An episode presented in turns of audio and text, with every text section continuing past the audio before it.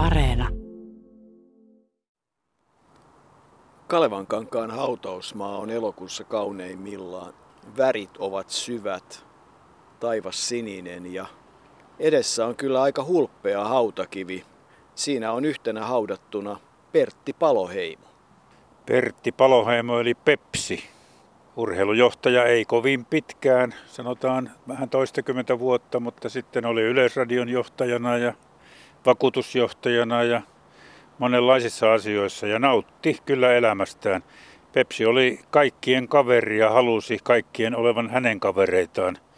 Hänellä oli, oli niin siinä suhteessa hyvin, hyvin runsaan oloinen ote elämään.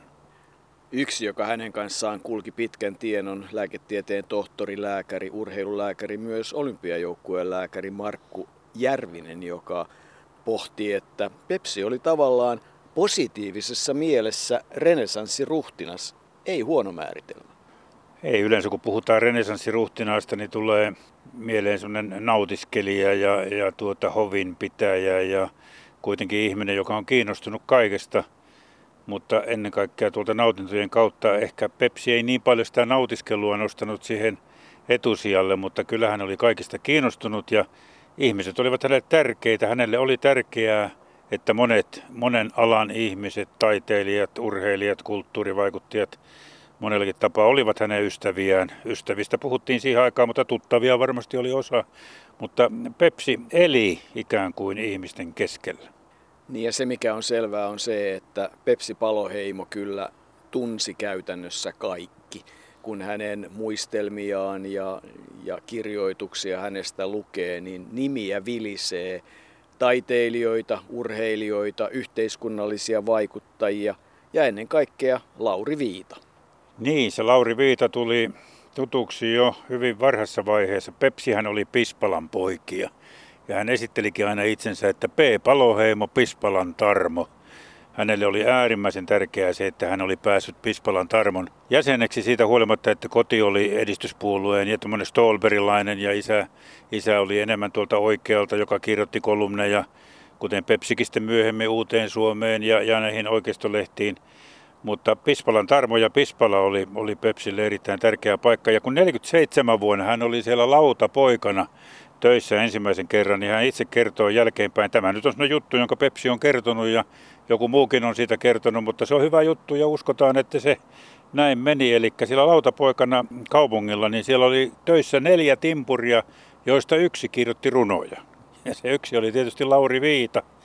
Ja Pepsi sanoi jälkeenpäin, että hän oli Lauri Viidan ensimmäinen sponsori, koska sen työryhmän, jossa oli neljä timpuria ja lautapoika palkat, pantiin ikään kuin yhteen ja sitten jokaiselle annettiin siitä oma osuus, joten pelkällä runon kirjoittamisella Viita siinä sai sitten omaan osuutensa. Urakka jaettiin kavereiden kesken todella se Pispalan tarmo eletään 40-luvun puolta väliä sodan jälkeen, koska Pepsihän oli syntynyt 11. kesäkuuta 1930, niin kuin sanotaan Pohjois-Pirkkalassa. Pispalan poikia, Pispalan valtatie 58 oli oikeastaan se, johon hänen isoisänsä Edward Forssell aikanaan sen talon rakensi. No yhtä kaikki, se tarinahan kertoo, että kun Pepsi meni ja halusi osallistua Pispalan Tarmon hiihtokilpailuihin, niin Pekka Marttiin tomerana kysyi, että tämä on vain seuran jäsenille, oletko seuran jäsen? No en ole, no et sitten voi osallistua, mikä on isäsi ammatti? Hän on insinööri. Ei taida tulla kysymykseen, olet porvari, jolloin Pepsi oli sanonut, että niin, mutta minä haluan hiihtää ja, ja niin sitten hiihti. Ja kyllähän Pekka Marttinin ja Pepsi Paloheimon tiet sitten kohtasivat moneen kertaan vuosikymmenten aikana. Kyllä näin on. Varsinainen laji Pepsille taisi olla sitten kuitenkin enemmän tuo koripallo, jossa hän pelasi Pispalan Tarmossa, niin kuin taisit Jouko selvittää, niin viisi ottelua jopa mestaruussarjassa tai SM-sarja, mikä se nyt siihen aikaan olikaan. Nimeltään Pepsi isähän oli insinööri, joka oli USAssa tavannut Pepsin äidin Montrealissa jollain herrojen klubilla, jossa Aino Alisa oli tarjoilemassa herrojen klubilla ja, ja isä Eino oli tavannut sitten ensimmäisen kerran hänet siellä ja Kuvaavaa Pepsille on tietysti se, että kun hän tiesi tuon ensitapaamisen, äitinsä ja isänsä ensitapaamisen, että kun hän oli sitten Montrealissa ylijohtajana olympiakisoissa, niin, niin Pepsi itse kertoi, että hän jäljitti sen klubiin, missä äiti oli ollut töissä silloin ja otin siellä viskin. Viski oli yksi hänen ystävistään. Niin äidin isä oli ollut silloin Yhdysvalloissa ja, ja äiti oli sitten 16-vuotiaana lähtenyt sinne siihen aikaan piikomaan. Siitä koripallosta sen verran, että ne vuodet 46-54 hän pelasi Pispalan Tarmossa ja siihen mahtuu muun muassa yksi TUL-mestaruus vuonna 1953 SM-sarjassa, jonka tilastot Pentti Salmi on laittanut sellaiseen järjestykseen, että varmaan missään maailman kolkassa niitä ei yhtä hyvässä järjestyksessä ole. Kertovat, että vuonna 1952 Pepsi Paloheimo pelasi viisi ottelua Pispalan Tarmossa Koripalloliiton SM-sarjassa ja teki niissä yhteensä viisi pistettä. Klassista lyseoa hän kävi Tampereella ja siitä Markku Järvisellä ystävälääkärillä oli hauska kertomus mielestäni, kun Pepsi oli sieltä Pispalasta tullut sitten talvisin kelkalla, potku kelkalla ilmeisesti tuota sinne koululle, niin Pyynikin torilla Jussi Jurkka, jonka me kaikki tunnemme näyttelijänä, oli hypännyt kelkkaa ja siitä mentiin sitten yhtä matkaa kouluun. Se mikä siinä oli hauskinta oli se, että Jussi Jurkalle tuo koulunkäynti ei ollut ihan helpoimpia ja mielenkiintoisimpia asioita elämässä ja niinpä yhtenä vuonna hyvin aikaisessa vaiheessa ilmeisesti rehtori oli Lyseossa sitten sanonut, että jos Jurkka nyt ei tuli sen syksynä kouluun ollenkaan, niin minäkään en sitten kävisi teatterissa. Klassisen Lyseon kuitenkin Pepsi Paloheimo kävi ja lähti sitten opiskelemaan Helsingin yliopistoon. Lainopin kandidaatti hänestä tuli 58 ja varatuomari 61, jolloin voidaan todeta, että se oli semmoinen 10 vuoden jakso. Siihen mahtui sekä opiskelijaelämää että urheiluelämää että pohdintaa ja kyllähän varsin tärkeä asia Pepsi Paloheimolle oli vuosi 52 niin kuin monelle sen ikäiselle nuorukaiselle Suomessa, kun olivat omat olympiakisat. Ja Pepsihän pyrki Ylen selostajakurssille ja, ja pyrki selostajaksi kisoihin, mutta häntä ei valittu. Paavo Noponen muun muassa valittiin, mutta Pepsi pääsi kuitenkin kisojen ajaksi ravintolaan ja pääsi sitten sitä myötä tutustumaan kaikenlaisiin kuuluisuuksiin. Niin, hän pääsi kyllä hommiin olympiakisoihin. Hän oli viinurina eri puolilla kisavieraille ja, ja tuota Adlonissa ja missä kaikkialla hän olikaan arvovieraille kaivohuoneella ja olihan sekin yksi olympiavirka sitten hänelle. Siitä kun sitten mentiin 50-lukua eteenpäin, niin tuli aika merkittävää se, että Pepsi oli jo 56, kun Urho Kekkonen valittiin presidentiksi. Hän oli jo silloin vähän Urho Kekkosen miehiä ja 62 ollessaan jo tuolla liha-alalla lakimiehenä, niin hän 62 meni Kekkosen vaalitoimistoon. Ja silloin oli tuo kuuluisa Honka-liitto, jossa siellä vaalitoimistossa kerrotaan, että Pepsi oli sitten vastaanottamassa niitä katuvia, jotka luopuivat Honkaliitosta. Mutta silloin hänestä tuli lopulta lopultakin Kekkosen mies ja, ja perässä hiihtäjä, kuten hän itseään kutsui. Palaan vielä siihen vuoteen 52, koska se on merkittävä. Siinä olisi nyt tämä uravalinta voinut muuttua. Hän kävi ihan Göteborgissa asti, kun häntä pyydettiin niistä viinurin hommista, että lähtisi risteilijälle hovimestari ja baarimestarin hommiin. Ja, ja puvut ja smokitkin oli jo kokeiltu, kun hän sitten mietti, että ei veljet, että ei hän kyllä tähän lähde, että se olisi isällekin kamala pettymys, että hän tulee takaisin ja ryhtyy opiskelemaan ja tietysti ne ravintolatyöt oli hyviä. Niistä tienasi siihen aikaan paljon, tippejä tuli ja niinpä hän osti niillä viinurirahoilla niin ensimmäisen autonsa, IFA-merkkisen auton, jota kaverit naljailivat, mutta kyyti kuulemma kelpasi. Ja kyllähän tietysti tässä voidaan vähän todeta, että Pepsi oli kyllä ravintola-alalla koko ikänsä, eli kyllä hänen ystävänsä monet ovat todistaneet, että, että alkoholi oli Pepsin ystävä 70 vuoden ajan, mutta hän oli sen ajan ihmisiä, jotka pystyivät hallitsemaan näitä pitkiä lounaita ja yleensä tuota alkoholin vaikutusta ja se ei koskaan niin kuin hänen työhönsä vaikuttanut. Niin, hän oli sen ajan ihminen ja niin kovakuntoinen ihminen kaikkien niiden urheiluharrastusten myötä, että, että vaikka kuinka aikaisin oli kokous ja vaikka kuinka myöhään oli rellustettu, niin kyllä Pepsi aamulla kahdeksalta sen kokouksen veti saattoi hiukan jomottaa, mutta hän veti sen ja, ja kyllähän Pepsin vakiovarusteeseen kuului aina taskumatti, tarpeen tulle jopa neljä, jos sikseen tulee. Kaikenlaisia tarinoita siitä todella on, mutta Pepsi oli Pepsi ja hän eli elämäänsä tavallaan. Se mikä kun puhutaan, että hänellä oli laaja se ystäväpiiri, niin kuin se olikin, ja hän halusi, että monet ihmiset ovat hänen ystäviä, ja hän oli taas muiden ystävä, niin ei hän ollut mikään tämmöinen ystävyyden suurkuluttaja, joka olisi niin kuin toisesta päästä lykännyt ulos sitä mukaan, kun tuli uusia, vaan vaan niin kuten Markku Järvinenkin ystävä, ystävien joukossa sanoi, hän jaksoi loppuun asti muistaa ystäviään ja pitää heistä huolta. Erinomainen esimerkki on kommunisti Arvo Hautala.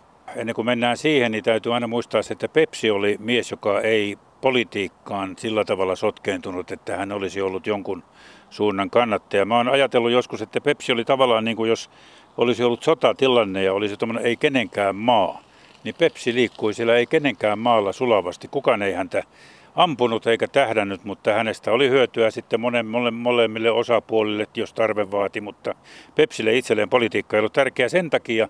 Arvo Hautalakin, johon hän tutustui ollessaan tuottaja lihakeskuskunnan lakimiehenä, oli, oli hänelle hyvä ystävä ja Hautalan kanssa he tekivät monta matkaa kabinettien kautta ja päättivät asioita.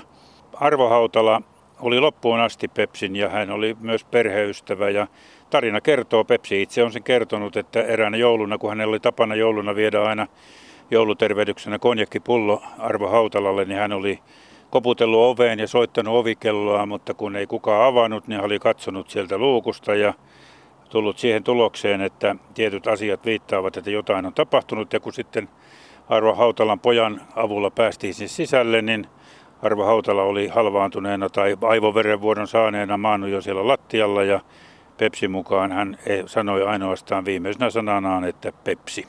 Mutta Pepsi piti huolen siitä, että ystävät olivat ystäviä loppuun asti. Se oli joulu 85. Sitä ennen Pepsi Paloheimo elämässä oli tietysti se valmistuminen varatuomariksi 61. Hän oli apulaisena asiana ja toimisto Kyösti Ruuskasella 53-57 ja sitten tuottaja- ja lihakeskuskunnan lakimiehenä jo sitten 58, 57, 58 siitä aina 64, jolloin vuoden 65 alusta Ylen pääsihteeriksi, sitten TV1 johtajaksi ja TV2 johtajaksi. Ja se on ollut kyllä Pepsille kovaa aikaa, koska niin kuin sanoit, hän ei ollut varsinaisesti poliittinen ihminen. Hän oli tietyllä tavalla myös diplomaatti. Kun puhuttiin Kekkosesta, niin Pepsi aina korosti, että hän on Kekkosen mies, ei maalaisliiton mies. Se oli tärkeää, että hän ei ollut maalaisliiton, vaan Kekkosen mies. Ja Kekkosen miehenä hänestä oli paljonkin hyötyä Kekkoselle muun muassa silloin, kun TOLn yhdentymistä tehtiin, niin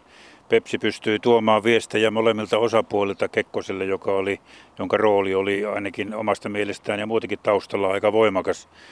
Kekkonen oli, oli Pepsin, puhutaan siitä ystävyydestä ja, ja loppuun asti, niin sekin selvisi tuossa matkan varrella, että viimeisellä hiihtomatkalla 81 Pepsi oli Kekkosen isäntänä pohjoisessa ja, ja siinä oli käynyt sitten niin pääsiäisen tienoissa, että Kekkonen ei viimeistä 10 kilometrin lenkkiä pystynyt enää hiihtämään, vaan hänet tuotiin ahkiolla sieltä pois.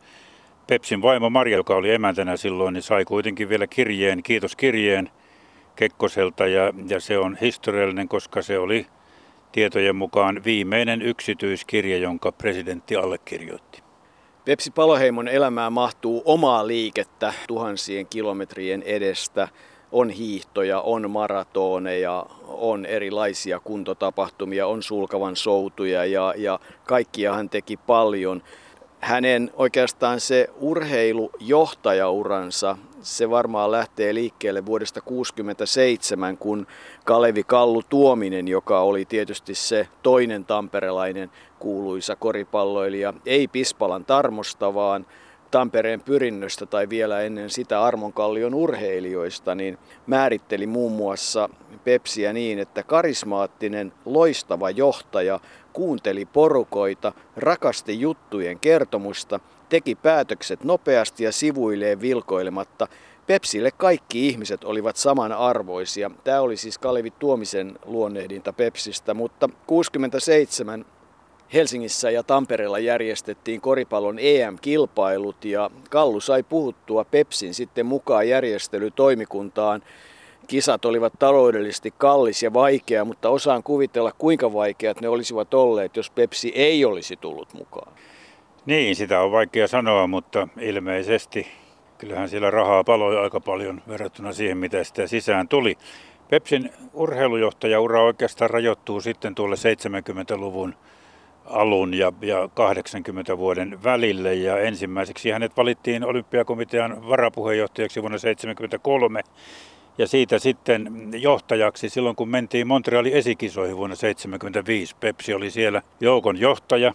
Ja siellä tuli tuo yllätys, niin kuin Pepsi itsekin kertoi. Se oli kaikille yllätystä. Siellä oli doping-testit ja muutama urheilija loukkaantui sopivasti, jotka olivat jo paikalla. Ja Seppo Hovinen esimerkiksi ei koskaan lähtenyt sinne Montrealin esikisoihin näiden testien takia.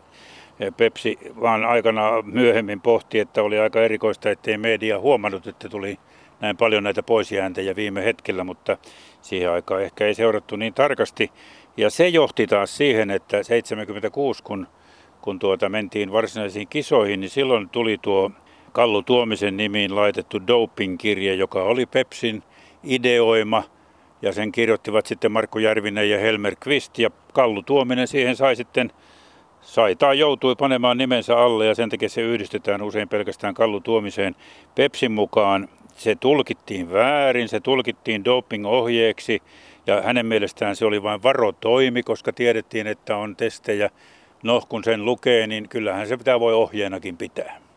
Sitä ennen oli kuitenkin sitten vuoden 67 EM-kisojen jälkeen se Meksiko 68 olympiakisat, jonne Pepsi-opetusministeriön tuella lähti kansainvälisen koripalloliiton kokoukseen Suomen koripalloliiton edustajaksi. Ja siellähän sitten varmasti entistä voimakkaammin ystävystyi sekä Jukka Uunilan että Erkki Kivelän kanssa.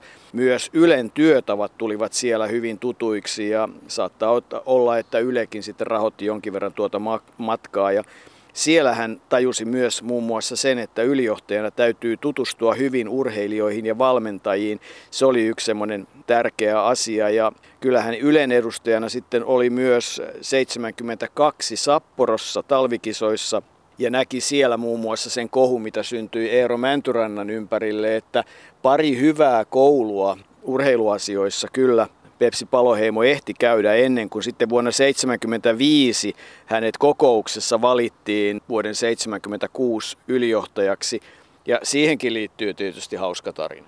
No sehän on melkoista huumoria, näin voi sanoa, sillä siellä kun tuota ylijohtajaa ryhdyttiin koko olympiakomitean kokouksessa päättämään, niin Uunila oli sanonut etukäteen, että tarvitaan kannatuspuheenvuoro OK hallituksen eh, kokouksessa. Ja Pepsi sitten sai Tampereelta Pertti Heinosen urheilutoimenjohtajan demarikaverin mukaan sinne pitämään tuota kannatuspuheenvuoroa.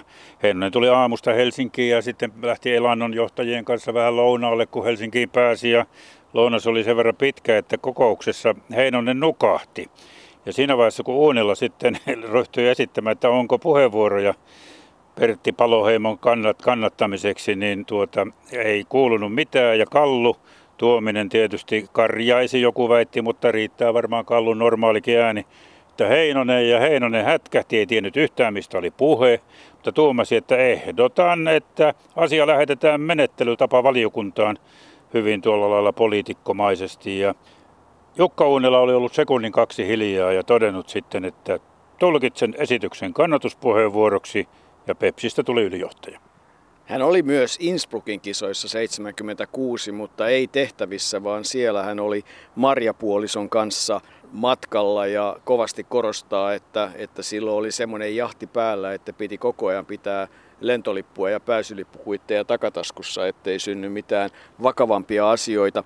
Marjaanhan Pepsi tutustui jo itse asiassa ihan lapsuudessakin ilmeisesti ensimmäisiä kertoja, mutta 50-luvun lopulla 8.6.58 heidät vihittiin Tampereen vanhassa kirkossa ja, ja hänen elämänsä Marian kanssa oli kyllä hyvä elämä. Neljä tytärtä siitä syntyi. Leena 59, Mari-Liisa 61, Apsu 64 ja Maria-Riitta 71, kunnes sitten syöpä vei Marian vuonna 2001 ja tuossa samassa haudassa tuon korkean paaden alla siinä on myös Marian puolison, rakkaan puolison, jolle Pepsi on myös kirjoittanut ihan kohtuullisen merkittävänkin omakustanne kirjan. Mutta palataan noihin Pepsin urheilujohtajahetkiin, jotka ovat mielestäni hetkiä, eli 76 Montrealissa ja 80 Moskovassa. Jo 76 oli aika vaikea ylijohtajalle tuo, tuo paikka, koska tuota, silloinhan oli myös tämä Lasse Virenin ammattilaisjupakka, kun on Lasse juoksi tossut kädessään ympäri rataa ja Pepsi joutui siinä sitten vastuuseen ja kertomaan näkemyksiään kansainvälisen olympiakomitealle. Lasse selvisi siitä, siitä ei tullut mitään sen kummempia, mutta sieltä on sitten yksi hauska kertomus siitä, kun siellä Urho Kekkonen ei ollut itse paikalla, niin paikalla olivat kyllä hänen miehinään Kaihari, Rastas, Olavi Mattila ja sikäläinen suurlähettiläs Pusa, joka oli myös tällainen alkoholiystävä. Ja nämä olivat sitten sanoneet, kun Pertti Ukkola oli voittanut kultamitalin, että kun kello 13.30 on Pertti Ukkolan kultamitalikahvit, niin eivät he millään ehdi sinne, että eikö niitä voitaisi siirtää. Ja Pepsi oli mennyt Ukkolalle sanomaan, että nyt herrat haluaa, että, että näitä siirretään, niin Ukkola oli sanonut, että okei, siirretään vaan, pidetään ne 13.35. Ja kaikki olivat paikalla. Joo, se, niissä kisoissa sitten tietysti myös sen kanadalaisen lehtimiehen kirjoitus Lasse Vireenin verenvaihdoista, sekin aiheutti ongelmia ja kyllähän juuri ennen sitä tullut tämä hormonikielto 75, mutta yksikään suomalainen urheilija ei jäänyt sitten näiden kirjeiden ja muiden myötä ainakaan kiinni, jos sitten käyttivät hormonia siinä vaiheessa. Ja, ja kyllähän sitten 80 kisoissakin ja varsinkin niiden esikisoissa ja muissa liitti vauhtia ja vaarallisia tilanteita ja kisojen jälkeen hän Pepsi sai lievästi sanottuna nenilleen antamistaan lausunnoista. Kuunnellaan hetken aikaa, mitä Pepsi Moskovassa sanoi. Täällä on pidetty hyvät kisat. Ja tämä, mä olen aikaisemmin sanonut tämän matkan yhteydessä eräässä toisessa tilaisuudessa Suomen suurlähetystössä, että nämä kisat mielestäni on voitto urheilulle ja nämä kisat on mielestäni voitto liikkeelle. Mä uskon tämän, näiden tapahtumien jälkeen erittäin vakaasti ja olen täysin levollinen olympialiikkeen jatkosta. Kyllä tämä, tämän olympialiikkeen perinne, juuret on niin syvät ja, niin, ja, ja sen pohja niin vahva, että se jatkuu tästä eteenpäin. Onko sinulla minkälainen kuva Suomen joukkueen viihtyvyydestä täällä kisakylässä? Siinä suhteessa meillä ei ole ollut mitään suurempia ongelmia. Tämä ilmasiltasysteemi, joka on aiheuttanut hirmuisesti työtä meidän kuljetusorganisaatiolle, on toiminut kuitenkin hyvin. Ja se on tiennyt taas sitten aikaan saanut sen, että että urheilijat eivät ole tarpeettoman pitkästi joutuneet tällä kisakylässä olemaan, vaan he ovat päässeet aika lailla kotiolosuhteista suorittamaan lajinsa ja kotiin takaisin. Eräät urheilijat ovat taas halunneet seurata kilpailuja, katsoa tätä olympiatoimintaa ja hulinaa ja ehkä viihtyneet täällä pitempään. Ei tämä ole ollut ongelma. Kyllä tämä kyllä on asettanut, asettanut niin oivalliset puitteet tälle, tälle elämälle. Helppo yhteys. Me olemme saaneet lehdet ja tiedotusvälineet päivittää ja kaikki tämä on luonut mukanaan sellaista mukavaa tunnelmaa. Niin, taisit olla Moskovan kisoissa paikalla. Olin jo esikisoissakin, mutta tuo äskeinen lausunto, että Moskovan kisat meni urheilullisesti hyvin järjestetty, niin sehän Suomessa riemun synnytti, koska tiedettiin ja muistettiin, miten stadionin portteja avattiin sen mukaan, miten Dainis Kula heitti keihästä ja kuupalaisen kiekoheittäjän mittaaminen. Kaikki todistavat, jotka paikalla olivat, oli pikkusen meni kaksi metriä liian aikaisin se mittatikku sinne, että, että venäläinen voitti ja oli muutakin maantiepyöräilyssä. Oli kaikenlaista pientä vilunkia, joten urheilullisesti niissä oli kyllä tällaista Neuvostoliiton suuruuden osoitusta ja, ja voiman osoitusta ja ennen kaikkea sitä, että he pystyivät tekemään lähes mitä tapahtuu. Ja Pepsi oli viikon sen ja lausuntonsa jälkeen vähän niin kuin tavoittamattomissa, koska se oli niin musertavaa se arvostelu hänen lausunnolleen esikisoissa hän 79 kun oltiin, niin mulla jäi mieleen aina yksi tapaus, kun oltiin Jousiammuta stadionilla, jossa Kyösti Laasonen oli vielä silloin suomalaisten ykkösnimi, vaikka Tomi Poikolaisesta olympiavoittaja tulikin seuraavana vuonna, niin Laasonen oli sillä ampumassa ja Pepsi seurueensa paikalla kanssa tuli paikalle, mutta ei siellä montaa minuuttia ollut, kun häppäsivät katsomaan Antti Juntumaan nyrkkeiluottelua ja Laasonen oli siellä sitten aivan orpona piruna ja hirvittävä helle ja kuumuus ja ei siinä loppujen lopuksi löytyihän sieltä ratkaisu. Laasonen pyysi itse ja minä, koska siihen aikaan sai vielä ihan toimittajakin kävellä lähestulkoon missä, niin toimin sitten hänen huoltomiehenään sen kilpailuajan. Niin kuin todettua, niin Pepsi Paloheimon urheilu, oma urheiluharrastus oli kestävyysurheilua, hiihtoa, maratoneja ja soutua ja ties mitä. Ja se tarina siitä, että miten hän ensimmäiseen Pirkan hiihtoon vuonna 1955 osallistui, niin se on kaivohuoneelta, jossa opiskelijoiden veto viskilaatikosta niin, että hän hiihtää sen Pirkan hiidon 90 kilometriä alle 12 tunnin. Helmikuussa 56 hän hiihti 11.29.19 ja sai ilmeisesti viskilaatikon, eli siinäkin nämä liemet oli koko ajan mukana. Ja tietyllä tavalla tähän alkoholiin liittyy myös se vuoden 1972 yleisradiossa oli aika kuumat ajat ja, ja Pepsi Paloheimo ei taistolaisten kanssa erityisesti tullut toimeen ja oli kaikenlaista porua ja Oni Eino S. Revon lomautuksia ja erottamisia ja Pepsin varoituksia. Hän oli päättänyt sitten, että, että hän ottaa semmoisen omien termiensä mukaan keskivahvan kännin ja, ja antoi sitten vielä aika räväkän lausunnon radioon, Yleisradion vapputilanteista, kun Yrjö Kokko soitti hänelle ja sanoi, että, että Pepsi, nyt lähdetään lenkille. Ja siitä alkoi sitten oikeastaan se juokseminen, eli, eli sillä kertaa se keskivahva känni muuttui lenkiksi ja silloinhan myös liittyi sitten Marbella Sporting Clubiin, herrojen juoksuklubiin ja taisi juosta viimeisen maratoninsa tai juoksikin viimeisen maratoninsa Honolulussa sitten hirvittävässä kuumuudessa, mikä osoittaa sen, että matkusteltu on ja paljon. Paljon oli matkoja, mutta tuolla Tampereella, kun hän sitten siirtyi vielä TV2 johtajaksi vuonna 1974, niin sitä kesti vain vuoden.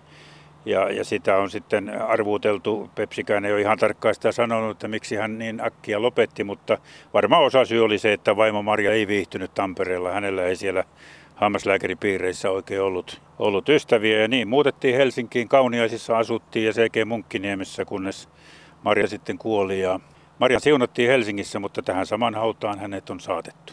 Kyllä, ja kyllähän sitten perhe ensimmäinen koti oli Töölössä ja sitten pitkään Pajamäessä, jossa hammaslääkäri Marian vastaanotto, kunnes Kauniaisiin. Ja Mariahan oli sitten Kaunialan hammaslääkärinä pitkään ja Marian menehdyttyä sitten Pepsi muutti Tampereelle ja Pepsi taas sitten on, on haudattu Tampereella. Ja kyllähän tietysti siihen hänen vaikuttamiseensa, niin hän oli monessa mukana ja, ja silloin TVstä hän lähti Aura-yhtiöihin, Tapiola-yhtiöihin ja hänellä on näitä yhteiskunnallisia tehtäviä vaikka kuinka paljon uransa aikana. Hän oli osuuspankkien investointipankin hallituksessa, postipankissa, kirjayhtymässä, lastenpäivän säätiön hallituksessa, Paasikiviseurassa. Tämä on todella pitkä lista erilaisia luottamustoimia ja oli sitten järjestelmässä ja avittavasti myös näitä isoja suurtapahtumia. Muun muassa Vaskoolihiihto on yksi semmoinen, jonka syntyyn hän vahvasti vaikutti. Pepsi oli renesanssiruhtinas. Hän halusi olla kaikessa mukana ja hän oli monessa mukana, todella monessa. 90-luvun lopussa kuitenkin alkoi tulla tuommoisia ensin pieniä infarkteja ja sitten vähän suurempi infarkti, joka pysäytti eläkkeelläkin vielä aktiivisen miehen ja ja Tampereella sitten kun Maria kuoli, niin loppu oli sitten tuollaista hiljaiseloa ja menoa kohti viimeistä etappia, joka koitti sitten 86-vuotiaana. Markku Järvisen mukaan Pepsillä ei enää sydämessä pelannut kuin yksi läppä ja vaikka hän olisi halunnut uuden leikkauksen, niin se ei tullut kysymykseenkään, koska se olisi ilmeisesti lopettanut matkan heti siihen. Joten loppuun asti hän sitten sinnitteli ja jaksoi 86-vuotiaaksi, mikä ei ole ihmisen iässä kovin kuitenkaan lyhyt aika. Ei, ja 5. päivä helmikuuta 2017 hänen tiensä maan päällä tuli täyteen ja hautajaisissa muun muassa Kalervo Kummola oli olympiakomitean edustajana ja kyllähän Pepsiestä ilmeisesti kovasti pidettiin, koska Kalervo Kummola kertoi, että siihen hänen viemään viimeiseen seppeleeseen oli nauhoihin kirjattu, että jälleen näkemisen toivossa.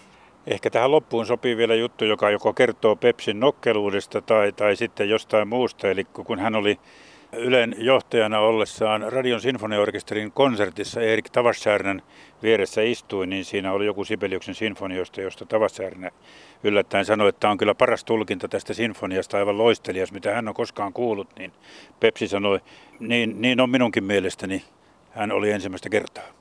Kyllä, ja kyllä Pepsi kaikessa oli mukana ja vaikuttamassa. Ja olkoon anekdootti se, että Pepsi Paloheimo solmi sen ensimmäisen jääkiekon SM-liigan TV-sopimuksen yksi ottelu. Siitä sovittiin ja tänään tilanne onkin sitten hiukan toinen.